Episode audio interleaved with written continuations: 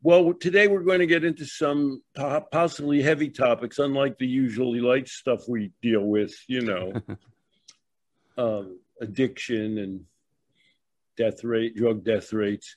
Um, I guess we could call today Believing the Unbelievable, the reality that can't be acknowledged. And I might even touch on a political topic or two today.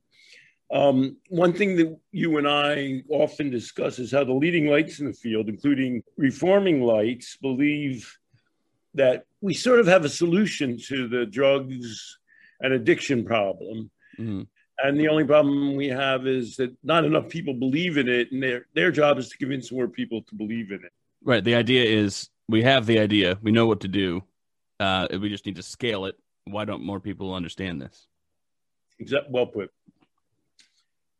Um, now, one, in general, it's a little tough to estimate addiction rates in America for a number of reasons.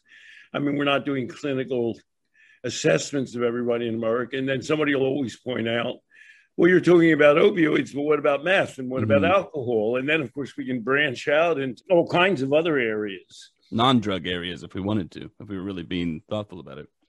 And a lot of people are very concerned and impressed with those. Um, Uh, we've uh, obviously we've spoken about media addictions, electronic addictions, which some people believe are uh, they're recognized by I C D eleven, and they're um, in the form of gaming.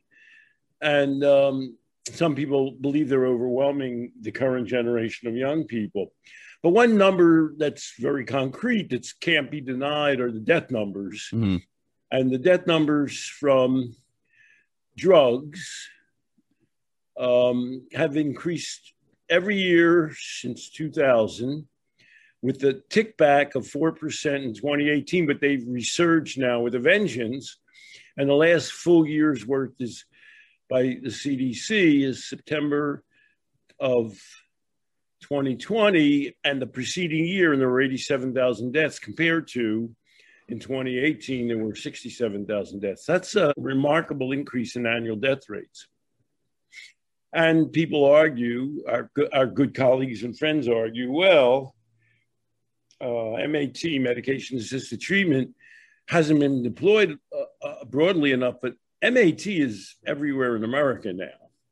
You can't go anywhere without being aware of it, every single person. And it's backed by both the Drug Policy Alliance and the National Institute on Drug Abuse, which might be considered the left and right wings of drug policy. So everybody's on board with it. And then we're faced with the um, question, why are people dying in droves? And then the, num- the annual death rate has roughly quadrupled due to drugs since two thousand. Now, we often, um, West Virginia is the leading state by a ton currently in drug deaths. In twenty seventeen, there, uh, the chair of uh, public health was a man named Doctor Gupta. Um, he studied every single drug death in twenty seventeen. If you're a male between the ages of thirty-five to fifty-four with less than a high school education, you're single and you're working in a blue collar industry, you pretty much are at a very, very high risk of overdosing. And I, I believe, I, I haven't totally checked this, Gupta's now working for the Biden administration, and I believe his job is to suppress painkillers. I believe that's the job he, he has. Hmm. And what he's talking about, of course, is a population of people. He's not talking about painkillers. And we, you and I and much of America have talked about deaths of despair. I mean, uh, opioids are one avenue for those deaths. Alcohol and cirrhosis and suicide are another. Rahul Gupta, who you're talking about, if for people who don't know, which you've begun to describe, he was tasked to give a parsimonious, objective view of the landscape of uh, drug-related deaths. And, of course, he came up with, well, I, I'm guessing you'll probably go over the figures and the the uh, comorbidities that, that occur, much of which have nothing to do with drugs. They have more to do with lifestyle. And so uh, I didn't realize he was part of the Biden administration, I'm embarrassed to say. And that is that is crazy, that he it was this, like, beacon of light for me, and I said, oh, there's a reasonable person who could maybe help paint a more realistic narrative. Who knows more about it? He examined right. every single death.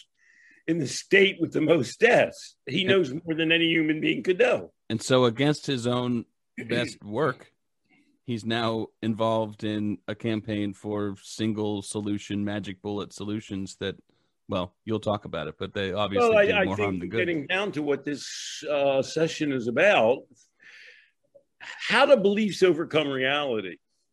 I mean, nobody, uh, it's almost as though Gupta was ha- holding the hand of every person that died. I mean, you know, they had to die first before he studied them. But the, the people who run O N D C P, Office of National Drug Control Policy, they don't know about individual deaths. You know, coroners know about individual deaths. They examine dead bodies. But at, at a larger level, people like Maia Szalavitz and um, uh, your namesake Zach Siegel, and even largely D P A, they, they don't know about who's dying. That's not sort of their business. They they operate at twenty thousand feet. Um, and my argument is those deaths are kind of invisible. I mean, we really don't know. We have no idea of what the lives of people are like in Appalachia. I mean, they, the movie was just released. Um, help me out, Zach. Um, Yep, the guy, I know what you're talking about, but I can't remember right now. Um, Hillbilly Elegy. Hillbilly Elegy. And he, by the way, I, uh, he we could devote a whole session to him. He's empath- he, there's a movie that was put out. It, kind of, it didn't do well. Um, and it's not well done. He emerged, he's actually from Ohio, but they had a direct link to Kentucky. His family was from Kentucky. And so... you know, you don't think Ohio hillbillies, how's that work? Mm. And he escaped all of that. His mother was constantly involved with drugs and mental health issues. And in a way, his grandmother, who's sort of the star of the movie, uh, you sort of think she was responsible for that. But then he, do you know his name? I'm, I'm blocking his name. Who's the author of uh, Hillbilly? J D. Vance. Was raised by his grandmother, and then he went to Ohio State and then Yale Law School, and he became kind of a genius. Mm. And he's he's now he regularly appears on Fox News, and he, he's lit up by your bootstraps guy because he's saying, wait a second, who had it worse than me? I didn't have a mother, or and, a, and his father was absent. And, you know, I went to Yale Law School, for God's sake. So, you know, obviously there are flaws in that argument. Not everybody's a genius, you know. I, I, I'm sympathetic to stories like that. I like stories like that. It's funny that uh, Obama was the archetype of a hero that he followed to chase his dream of picking himself up by the bootstraps, but now he appears on Fox News. Who who could be more critical of Obama, you know, Obama?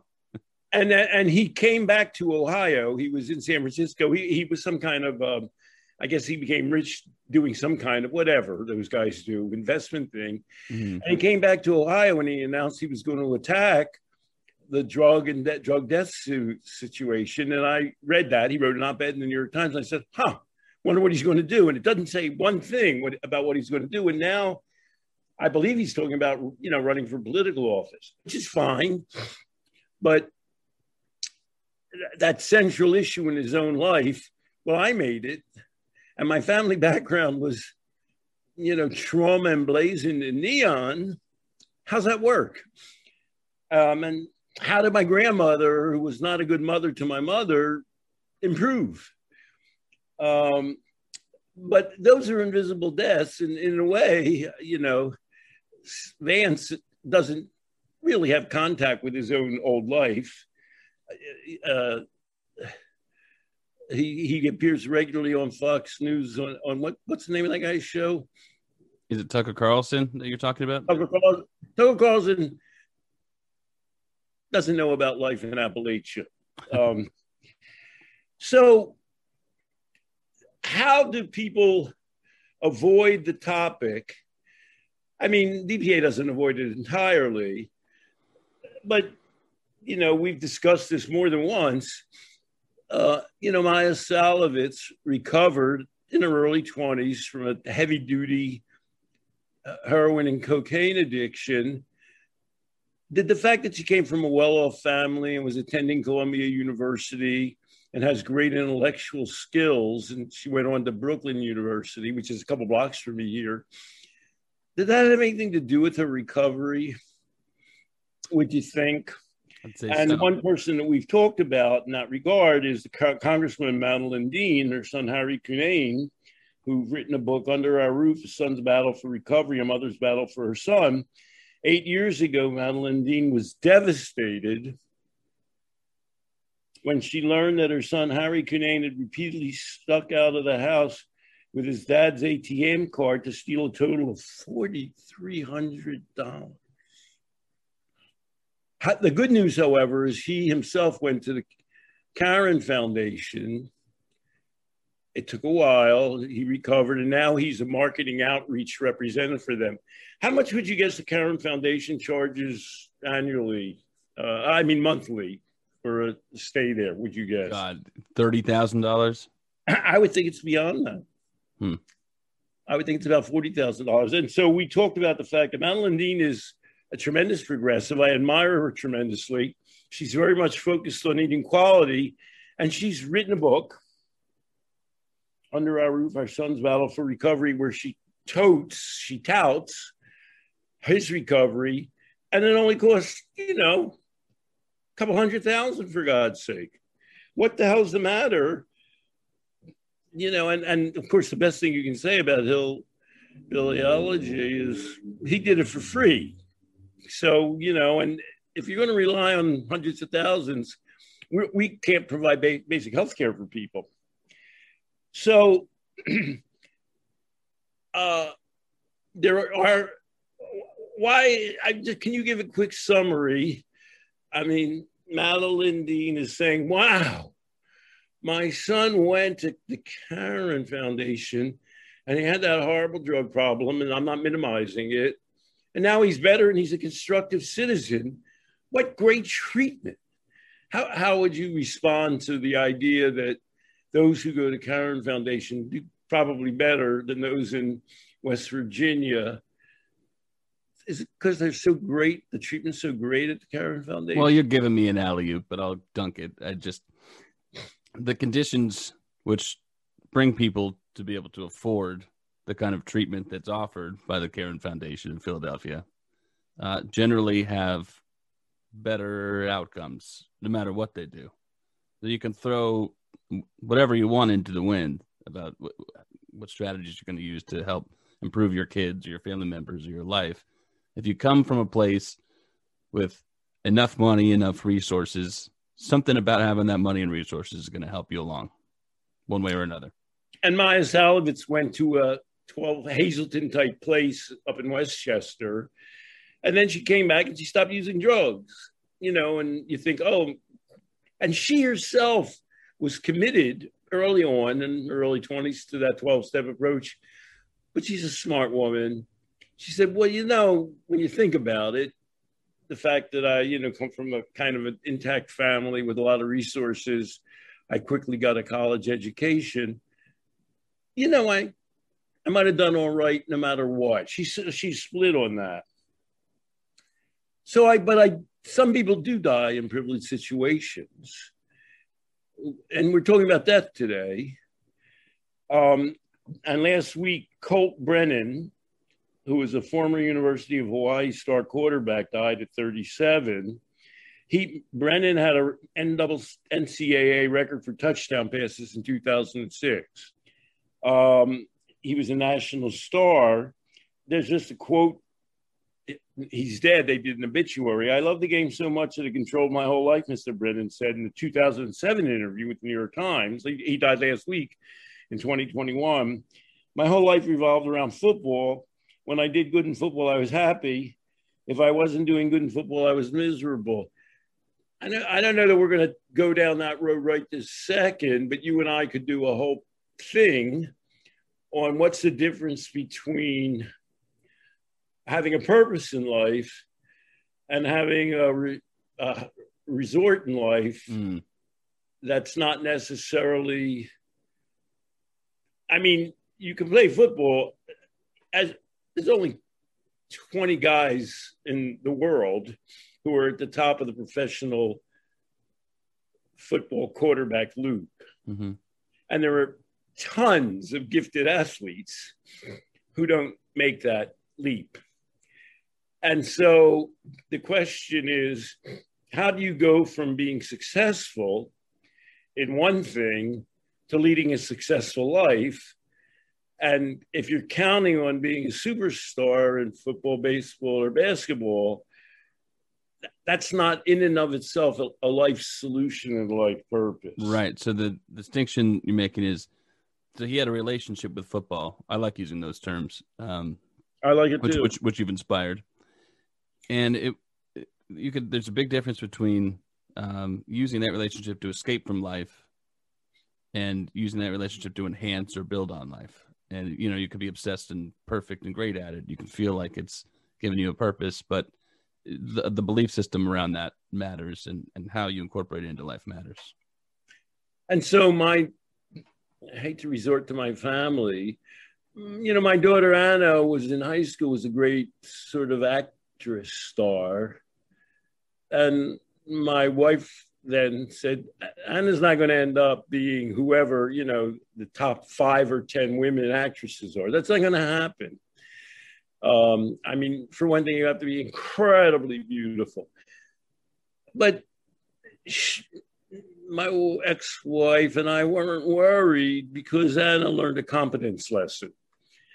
And the competence lesson translated, she started writing for people. Maybe someday she'll write for a, you know, superstar actress, but, you know, she's doing okay.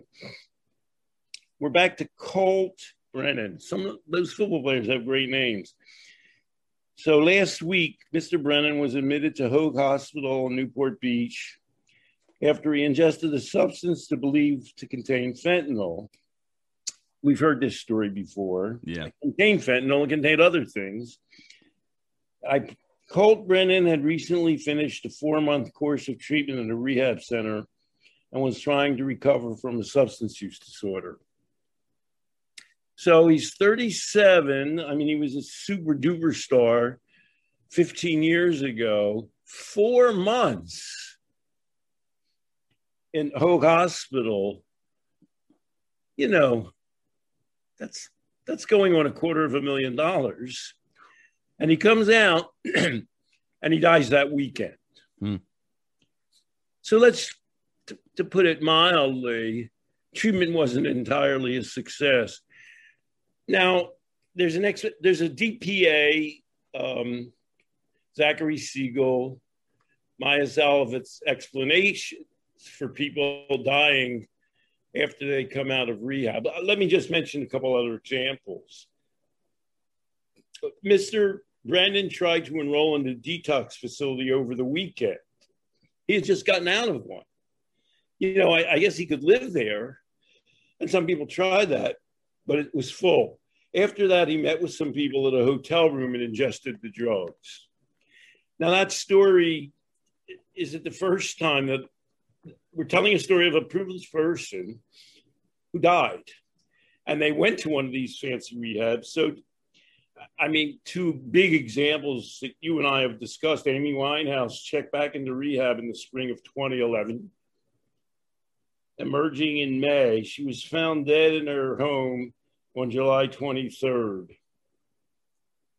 So she survived rehab by two months. That fall, the coroner announced that she died of accidental alcohol poisoning. Her blood alcohol level was over point four oh. That's a, you're going to harm yourself when your blood's almost fifty yeah. alcohol. Good God.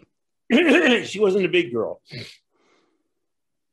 And another super famous, I, I mean, most people don't know who Colt Brennan is anymore, but Glee's Cory Monteith overdosed on heroin and alcohol in July twenty thirteen. The star was found dead in a Vancouver hotel room Saturday. In March, a couple months before, Glee cast and crew urged Monteith to accompany doctors to a rehab facility, which had been arranged by the show. And on April he, twenty-sixth, he had completed his treatment. How do you, how does Maia explain those deaths and say we should deal with them? How do you understand those deaths? let's see. Let me give the best interpretation of Maia's argument, and to some extent, there are elements of great truth in them. Um, so someone will go to these rehab facilities that preach abstinence-only treatment, and these people are away from their substance of choice for so long that they feel that they, when they leave, first of all, the treatment's done no good for them. They've done, it's done nothing to help them in their normal life routines. So they just go away on a vacation somewhere and are not allowed to use a drug, you know, maybe not, not based on their own interests. It's not an idea that they generated. It's kind of forced upon them. And then they leave, and the, uh, the urgency, the yearning to do a drug doesn't go away. So they get drugs again. And because their tolerance is uh, not high enough now, because they have not been using drugs regularly, the, the whatever drugs they're using are so potent that now they overdose. They want to seek the high that they used to get, use the same amount of drugs that they used to use, but now their tolerance is uh, not equipped for that, so they overdose and they die. And I think that the ameliorative thing that Maia might want to throw in there is, well, imagine if he was just on a maintenance drug to keep his tolerance at some level, so that when he left, um, he that this wouldn't happen. I think that's and my be- addition, good version of their argument. And in addition, Zach Siegel, D P A, and Maia would say, well, you should put him on buprenorphine or suboxone, like so in in treatment, after treatment, in, in anticipation, to maintain him. He should go away with a prescription, right? So he won't be taking whatever he finds. Well, out. I think I think their argument might be, I know Zach better than I know Maia. Uh, I know Maia too. Um, Zach and I have spent, we've gone to conferences and we've stayed at the same uh, the same Airbnb before. We've had these discussions, and so I'm pretty familiar with his uh, arguments. I think he might even say, I can't, I don't know about Maia, that that person should be prescribed something like buprenorphine or methadone before entering the treatment, while they're in treatment, so that right. they just prepare them for leaving with. Uh, okay, it's the same. Same, concept. same concept, absolutely. Not, and there are data to show. I mean, if you're getting a prescription from a reputable source, you're highly unlikely to die. Well, unless you screw with right. what you're taking. Right. and, that, and that's the element of truth, I would say. That the logic makes sense. I mean, it's not crazy talk. There are data to show. So then the so then they, and that didn't happen with Colt Brennan, and it didn't happen with Cory Monteith. I, I believe we, we've discussed this. Amy Winehouse has prescribed tranquilizers. They'll do that sometimes to take the edge off. But um, a critique, the D P A drug reformer critique, is, well, they're so abstinence oriented. Mm-hmm. That they can't see that a prescription for a substitute narcotic can be life preserving. And so, of course, the question that we then ask is, so now what happens? They now you're not in prison anymore. You're not in rehab. And, you know, you may or may not continue to take the buprenorphine. And there are plenty of examples of people who were prescribed it and then died anyhow later. Um, what you would call it? Forgive me for the famous actor died with buprenorphine all around him, but he was taking heroin and drinking. Um, Philip Seymour Hoffman. Yes, in New York City, a couple blocks from where I mar- my daughter Anna would see her walking around the neighborhood. So. You're faced with the same issue somewhere down the road. Mm-hmm. How is this human being? So how would you and I, Cor- Cory Monteith got out of rehab, and you mentioned, well, they take the same amount of drugs, and, and the same thing with Colt Brennan. Well, people go and hang out with the people they used to hang out with. That's right. What people are like. They want to have friends and companionship and be liked and loved, and it so happens that the people that they hang out with take drugs, which is sort of how they got there.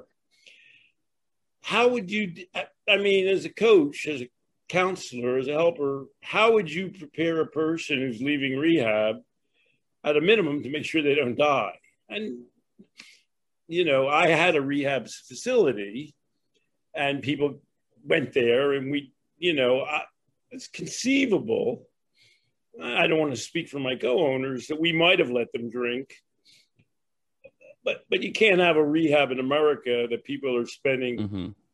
Ours was cheap, twenty-five thousand dollars a month, where people are allowed to drink. That's not going to happen.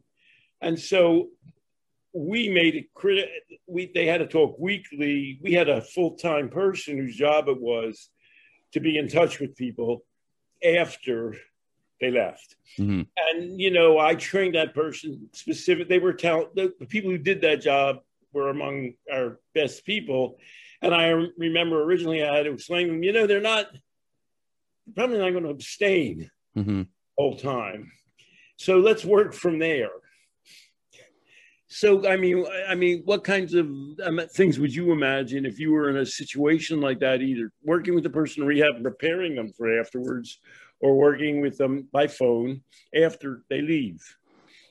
Your question assumes that I would be okay with sending the person to rehab, but that's because that's the situation that we were just dealt here, that in the example you gave. Right. So I'm you, tempted. To, so you're saying you you wouldn't send them to rehab in the first place. I'm tempted to reject. Right. I'm tempted to reject that whole but, part okay. of it. But but in the spirit of the thought experiment, it's like at at some point, if I were working with a person, maybe he left rehab. What say what I have in it? And at that point, I see it. One problem is that people are conditioned to believe that if they don't remain abstinent, I mean, that's the black and white, that's the binary. You, if you remain abstinent, good. If you don't remain abstinent, bad. You'll probably die. Uh, it's, it, you, you're supposed to. Um, there's, like no, watch, there's no real... And we wash our hands of it. And, and in the, um, we have an elaborate relapse prevention component, at which we used, obviously, in my rehab. Right. And where we explain to people, you know, you can get off the train at any station. Right. This first station being, well, I went to a party and people were drinking, and then I had a beer. And the last station is you're back on the street or you're dead. That in between those two things, there's a lot of stop wait stations you can get off of. Right. So the reality is people leaving rehab, okay, they went to rehab. They didn't do anything to help recondition their uh their social life, and their social life might be, you know, that's all they have. Why?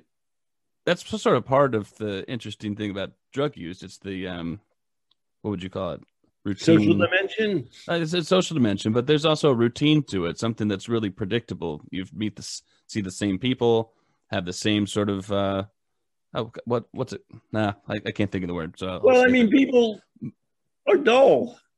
Right. Uh, I, I, I'm a great example. I mean, people generally do the same thing. Right. So they sort of know how to do one thing. Right. Right. So there's two things. One is trying to figure out what's an attractive alternative to these things. It's not like you have to ditch this. What are you going to do instead? But more like this is something you've done. Obviously, you've sought, you know, getting drugs is something that you've done. Obviously, you were seeking some sort of sensation or betterment or escape. And fine, fair enough. It sounds like that worked okay for you. On the other hand, let's expand that a little bit. And what else do you have? Who else do you know? What do you want to do? So there's there's one thing that's not overtly saying, hey, you'll probably use again, but don't worry, you can you expand out. You can just acknowledge that that's happened in the past and that's done something for them, and you can expand out. Because the thing is, I, I think that um, if the idea is that if you're using your bad, not only are you going back to your same methodology for escaping or seeking something, but you're doing it in the dark. Um, you don't exactly have someone to reach out to, to talk about it or to think out loud or to plan your life, because there's no one who wants, really wants to listen to that. Why would you call someone to admit that you're doing something wrong if that's where the conversation's going to start? So I told the aftercare person, you know, you, no judgments, right? You don't go, oh, you're using again. That's, doesn't, and and everybody has to know that you're not going to do that. And, and another component of where you're going is Colt Brennan and Cory Monteith, they died almost instantly after leaving rehab. Yeah.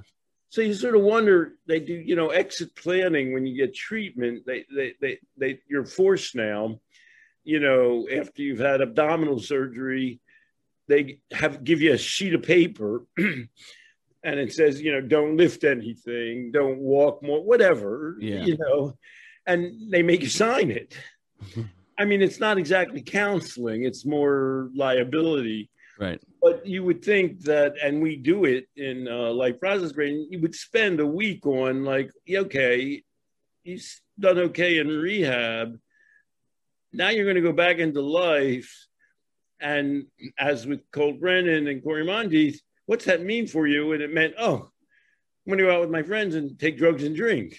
Even doctors, though, you know, my father just had medical issues and he, he had a surgery and he left, and he's not supposed to lift anything with one of his hands more than ten pounds. And he's not supposed to do, for a couple of weeks, he wasn't supposed to do much activity or walking, but you know, he said things that tugged on the heartstrings of some of his doctors. And he'd say like, um, well, I have a granddaughter and what if she, you know, jumps on me or wants to, what if I want to pick her up? And I said, well, okay, if you're feeling A, B, and C well, then you could pick up your granddaughter, give her a hug, you know, give her a squeeze. Just be, re- let's be reasonable about this. You have or, to have a fallback position. Exactly. I mean, exactly. Everybody's not going to be perfect. That that's the surest thing in life.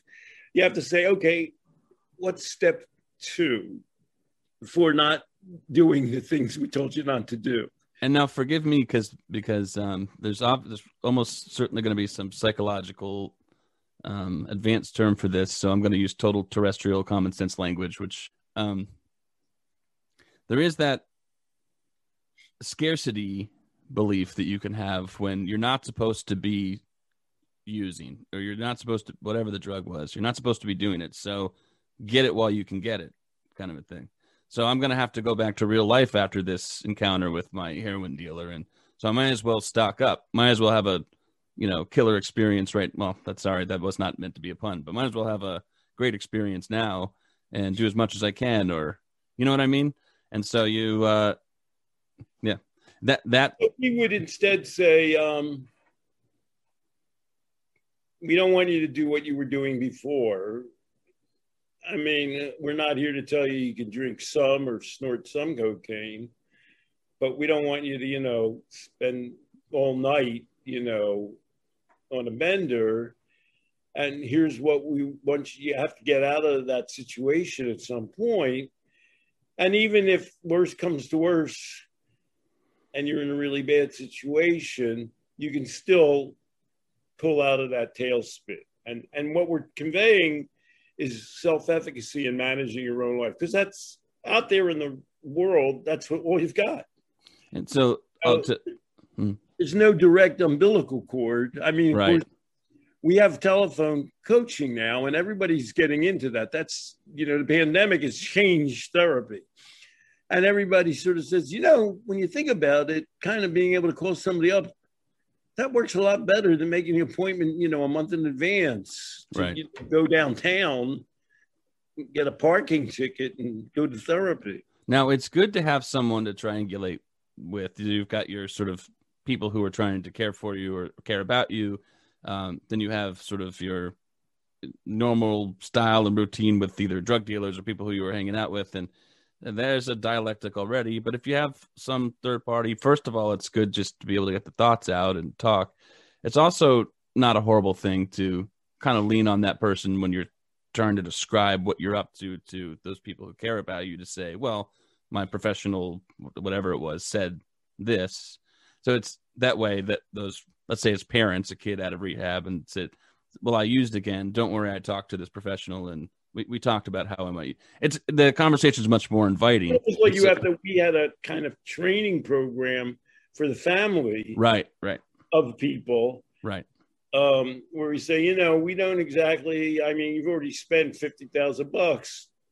Maybe there was something that you weren't fully aware of, but we don't believe in this, you know, once you use your out of control thing. Right.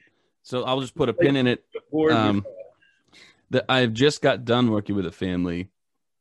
Um, and this comes up all the time, but they were, um, their son is an adult now, but barely, still teenager.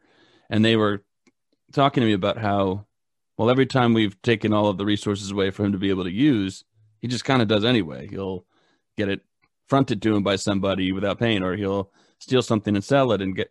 And uh, so we're worried that when he comes back, he might do it again. How do we keep him from doing it? And I reflected back, but ultimately we can, they generated the idea that, oh, I guess maybe if uh, there's no way to get him to stop doing it by just restricting things, maybe that's just not the energy, the where we want to focus our energy. Maybe we want to just focus it on keeping an open dialogue.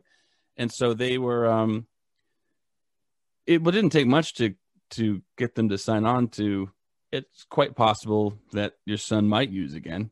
I mean, let's just keep up with the attractive alternatives and building a life kind of a thing that, that he's on, but have a, let's have a plan for if that does happen, and, and maybe don't make such a huge deal out of it, the using part, maybe make a, the deal out of, are you being safe? Are you sticking with your plan? Which you could do both. It's possible to have road, you know, uh, speed bumps along the way that either set you back or could maybe coincide with your plan. Like Carl Hart would say, there's some responsible adult drug use that could happen. So um, that working. And they like are say, parents. Right. If you're a parent, your kid hasn't always done his homework.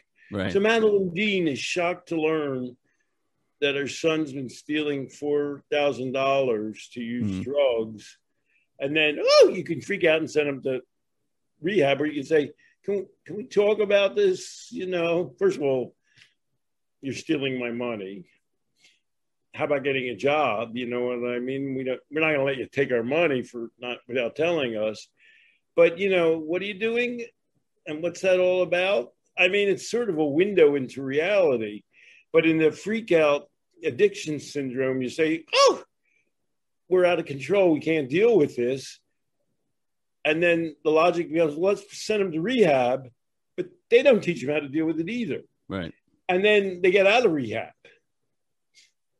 And somewhere along the line, a human being like, you know, Maia Szalavitz is going to have to learn to create a social and a professional life that no longer centers around hanging out with people that use drugs. And, so, you know.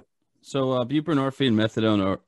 There is a logic to saying, you know, that's a predictable, reliable dose of something that you that someone could take, and maybe that would be helpful. Um, and what you're saying, in addition to that, is fine, but at the same time, you do that for long enough,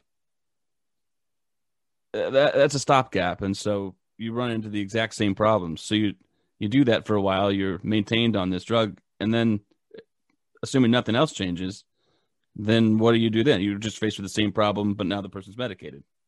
So everything we've said is so commonsensical. You know, people could shut off their screens and say, well, these guys are just saying the most logical things that if I didn't know anything about addiction, I would, you know, figure out on my own. And that's, we're getting back to the original topic, which is why are so many people dying? Hmm. And yet, people are claiming such great success for our current treatment options. Why are people believing the unbelievable? And, you know, one question we've asked is, well, how do, you know, it traces back to the political question. A large segment of the American population believes that Joe Biden didn't actually win the election, and they're using all of their energy to prove that the election was stolen. And those of us in liberal New York, you know, laugh and sneer at them.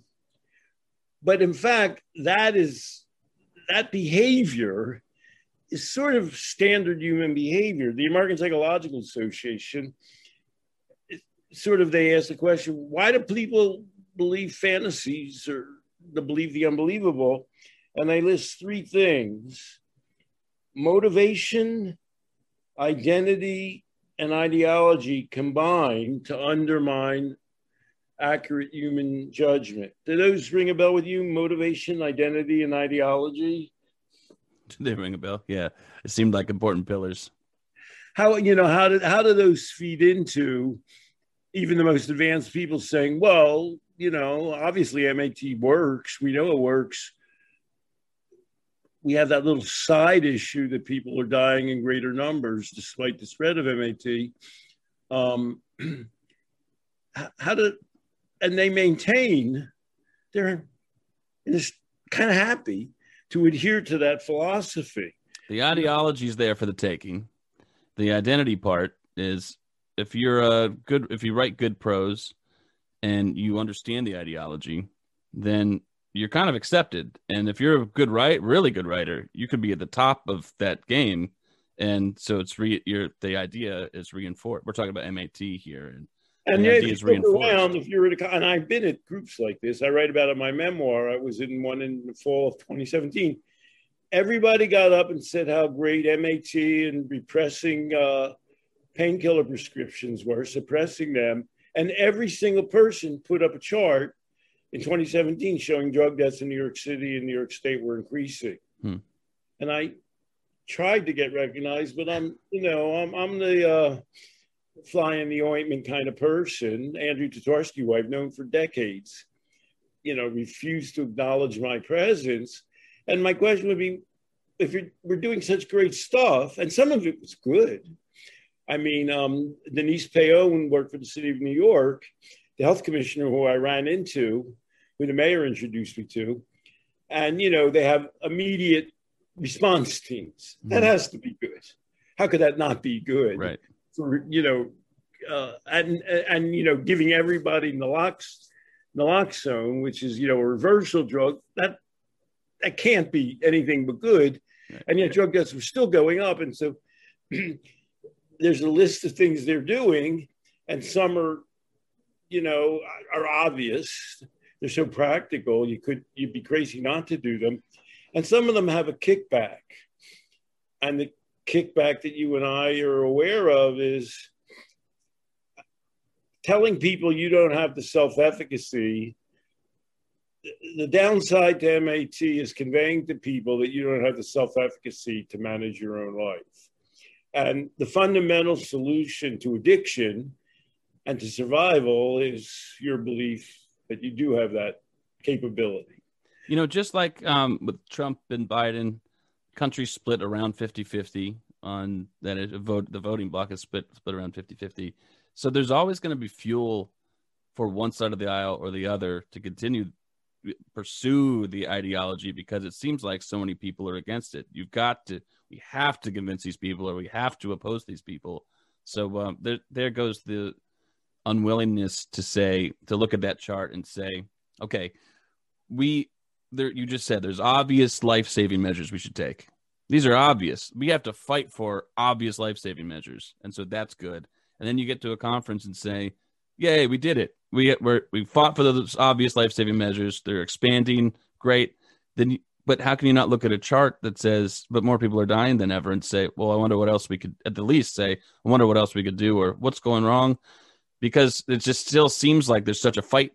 There's so much to fight for. You've already, you've already accepted that there's, um, that's the motivation part.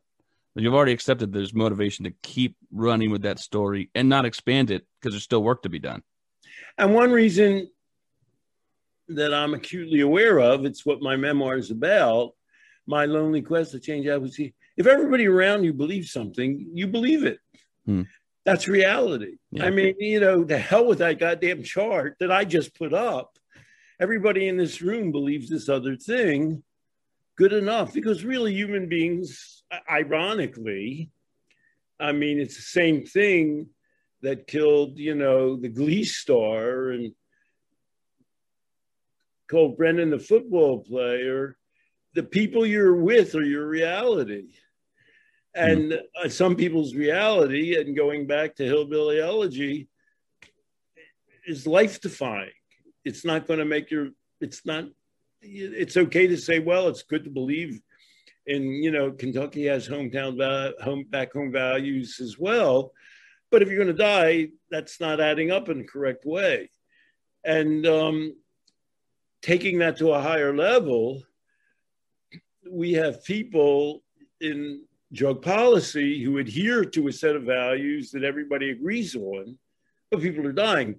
In general, it's not them and their children, even in bad cases like Madeleine Dean, you know, they're probably going to end up on top of the pile because they're top of the pile people. You know, she taught, she's a prof- she was a professor before she was a congresswoman. Her husband's a successful businessman. People like that in general have a better prognosis. And so it's it's not only possible, but natural to be blinded to the larger reality by your local reality, your personal reality. That's just mm. the way people are.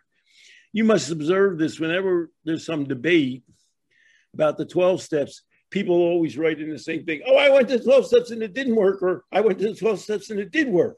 That's that's the reality. Mm. You can't, you can't argue with that. And they believe that. But at some level, we're supposed to figure out, well, you know, peach pits don't really cure AIDS. You know, somebody's job is to kind of add all these teacups up and, and come up with something that works. So we, in our, you know, in our modest little way, uh, one, we've spoken about this before, it's, it's becoming a little bit more activated. We have a colleague, one of our coaches, a man named Aaron Ferguson, a man who, uh, you know, my favorite quote from Aaron, when I asked him in an interview with you, um, are you traumatized? He just laughs. And he says, oh, you know, I, I've had plenty of trauma, but I'm not traumatized, which yeah. is, uh, you know, Aaron's life, was, it, they, they would reject it as a movie because it just had too many crazy things happen in it, you know. Nobody will believe this. Right. Can't even so make it up. Um, we're uh, he's actively engaged with an organ. Uh, people don't realize the M A T is now, you know, people are against big pharma. M A T is big pharma, mm-hmm. and I'm not against it for big pharma. I don't care about big pharma, but big pharma is now pushing suboxone, and the way that works, you you know. People pay money for it and people use it and they get money for it.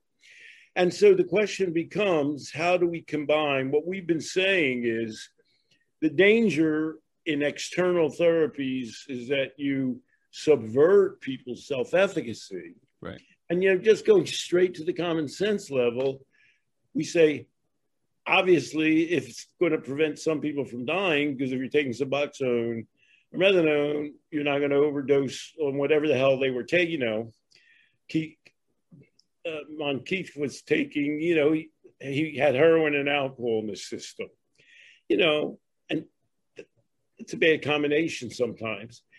Um, Colt Brennan had whatever he, he, he might, he probably wasn't taking fentanyl.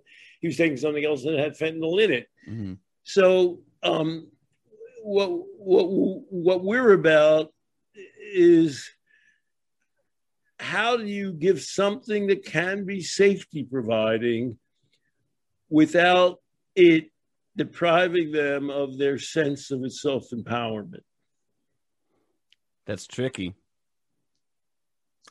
And but it needs to be done. I mean, that's the that's the logical step, next step forward.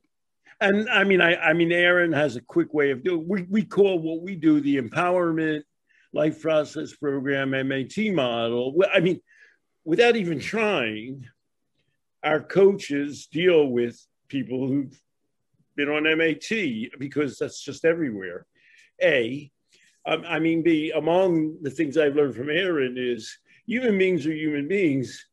And a lot of people don't like being on Suboxone or methadone, and you know that. Mm-hmm.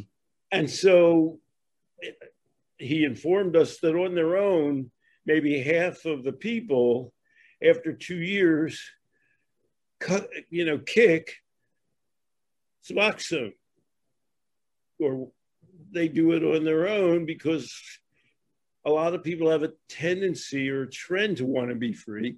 And so the essential issue is, how do you see M A T as a tool and not as the be all and end all? That's the re, that's the goal, to make use of something that has a potential and allow people to use it or encourage them, as the case may be, as a tool, hopefully voluntarily, but for them to recognize that they're still the tool user. I was this is maybe a non sequitur, but it it it coincides with thing the themes that we've been running with. I remember reading literature when I knew no, I mean I knew nothing. I had no interest in talking about theory about drugs, addiction, how to improve people's lives in that realm. And then I got interested in it, and I got interested in it because of my own story, which I thought was, um, well, I just kind of kicked the drug on my own. So I thought that was like revelatory. Um, and then I started reading literature from D P A, from Maia Szalavitz, and that really actually really helped me to uh, understand the concept of helping human beings a little bit more, and, you know, away from the standard mainstream media sort of model of things. Um, the problem was that.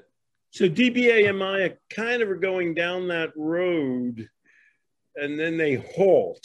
That's exactly that's exactly what I was about to say. I love critical thinking. I can't stop doing it. It's a slog.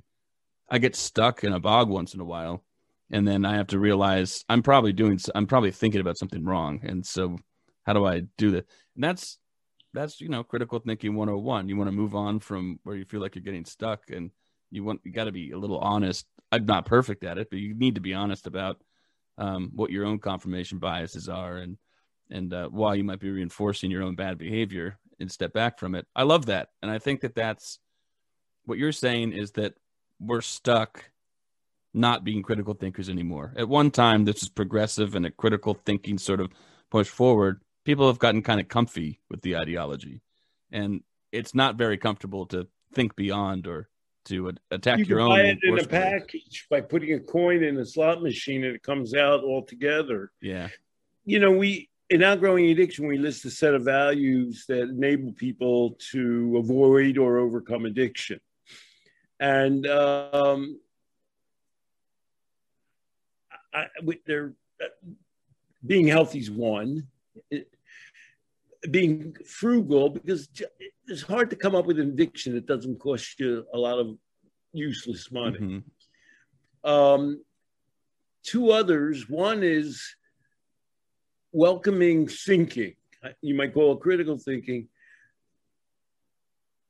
You know, I personally, and entertainment for me, you know, and I realized this during the pandemic, when you're allowed to sort of roam around and sit outdoors. Everything's outdoors now in New York. I can sit at a table and look at people walk by for a long time. Uh, I used to have a friend, uh, uh, Mark Rosendahl, is a big art curator in Philly. And we used to hitchhike to New York and sit in Hector's cafeteria and just look at people and say, I wonder what they're up to. And just, we would spend hours doing that. Mm. They had free sick pickles and free seltzer. Um, and so intoxication is of limited value to me. I welcome thinking. And one other thing that kind of will always help, I think, is the value on achievement.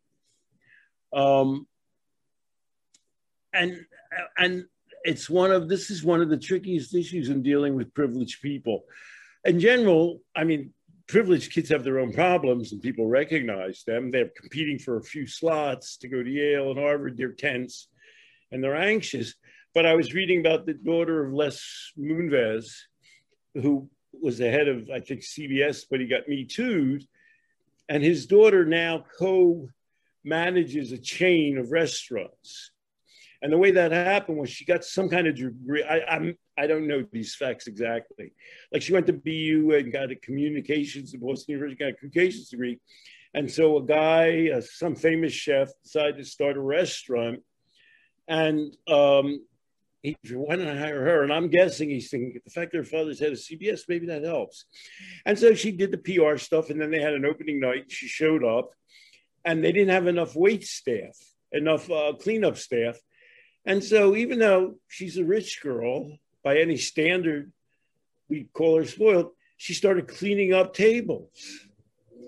Now, why would she do that? There's sort of the privileged, you know, motif, but then there's the achievement motif that people often in high performance places learn, which is, you know, you got to make this work. Your job is to succeed. And yet have to do whatever it takes to succeed. And that has downsides in certain situations, but that's called achievement motivation. And, you know, when you look at people who got better, you know, you look at Johann Hari and Maia Szalavitz and Mark Lewis and Carl Hart. Well, Carl Hart was never addicted. They're all achievement people. I mean, they're all people that had this drive to be successful. And so, you know, among the values that, you know, are thoughtfulness, mindfulness, uh, the opposite of consciousness, and a value to want to succeed and to perform well and to make some kind of contribution to Earth. So again, we're back to talking common sense. Uh, and we believe that people have that ability in them, and sometimes they've lost it, or sometimes they've been discouraged. But you're only going to have a world. I mean, of course, we're back to, is it, what's Vance? What's his first initials? Uh, Hillbilly Elegy? J D Vance. J D Vance was the achievement guy, you know, and it, he lived uh, like a coal miner daughter's life. Mm. But, you know, he did well at school. And his biggest complaint was he was working at a auto parts store, and a guy there whose girlfriend was pregnant um, didn't come in every day, but he had a cell phone because he got some kind of payment for the child. And Vance is going, wait a second, you have to work to make the money. Yeah. So have a cell phone. So, you know, we're, we're only talking common sense. We're only talking basic human values. We're only talking your belief in yourself, your belief in certain positive outlooks in the earth. And our ability as a society to create those options is our only solution for addiction and drug deaths. That was a full episode today. I think that was excellent. Beginning to end. Yeah. I salute, you know, uh, and it ties into what we're trying to do with Life Process Program. And hopefully there'll be more news about our uh, like L P P M A T concept. Thank you so much, Jason.